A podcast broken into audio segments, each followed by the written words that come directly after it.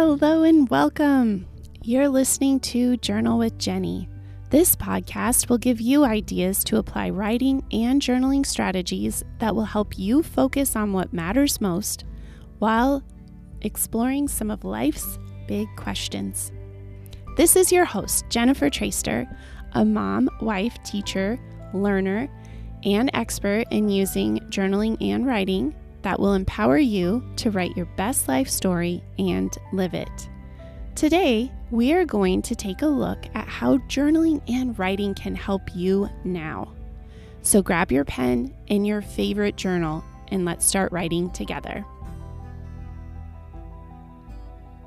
This past Easter Sunday had me thinking about rebirth.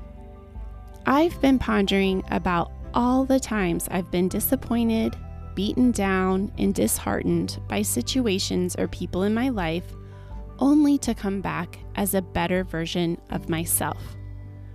Like I've been resurrected into a wiser, braver, and more confident me. To help me break through my most difficult times to get to a brighter side, journaling and writing have been my most faithful tools.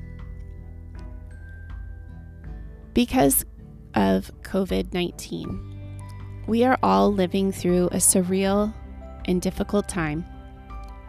Some of you may work in the medical field, exhausted and afraid you will catch the virus or give it to people you love. Others of you may be frustrated you cannot work and concerned financially for the well being of your family.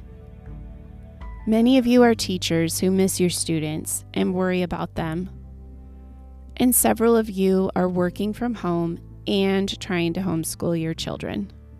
There are so many different scenarios you are all dealing with.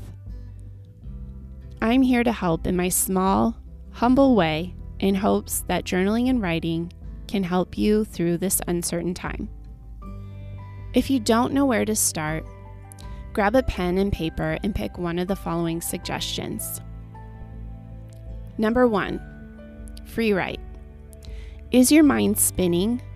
Sometimes when you're feeling anxious, it's good to just throw it all down on paper. Writing in a journal by hand helps settle you down and see what's really going on. When you free write, just write whatever pops into your head. Free writing was originally suggested by Peter Elbow as a tool for brainstorming ideas, but using it when you're upset or overthinking can be a method to calm your anxious thoughts. Number two, write a prayer or manifestation. It's true that what you think, believe, and feel often become reality. Creating awareness around this and purposefully thinking on purpose is a powerful tool. You may want to write a prayer or manifestation that you can read during your morning ritual or before bed. I always start my prayers in gratitude before making any requests. I use visualization when I do this. You really need to picture what you're praying for or manifesting. This practice can be grounding whether you're offering up thanks, if you're worried and asking for help or protection, or if you're visualizing your goals and intentions for your day or even your life. Number three, write a list or a schedule.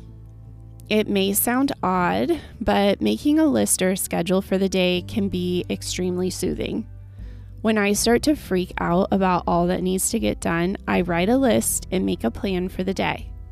Set your priorities first and then write down how you will get them done. I am the queen of lists.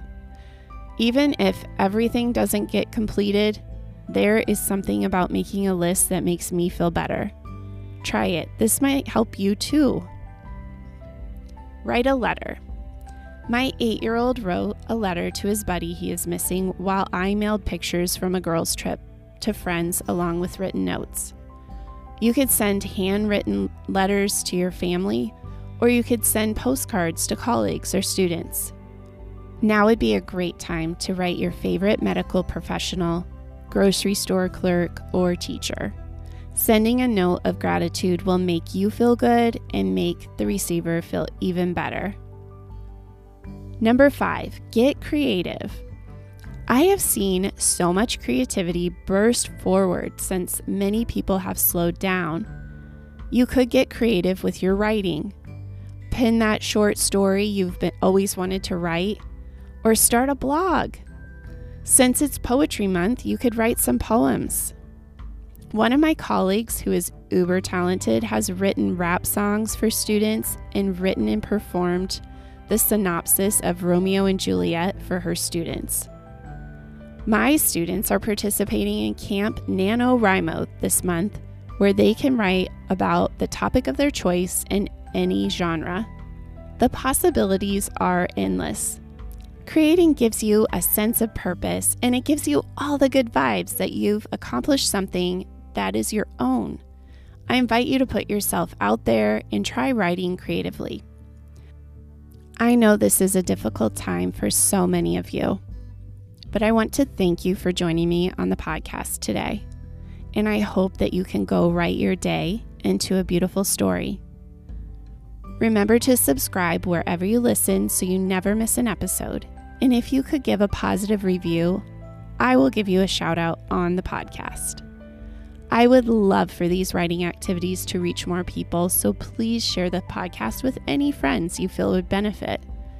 Thank you. And if you take a screenshot or picture of yourself while listening and tag me on Instagram at jennifer.traister, I would absolutely love to see you. Until next time, I'm Jennifer Traister. Thank you for joining me. And remember, you have the power to write your own story and live it.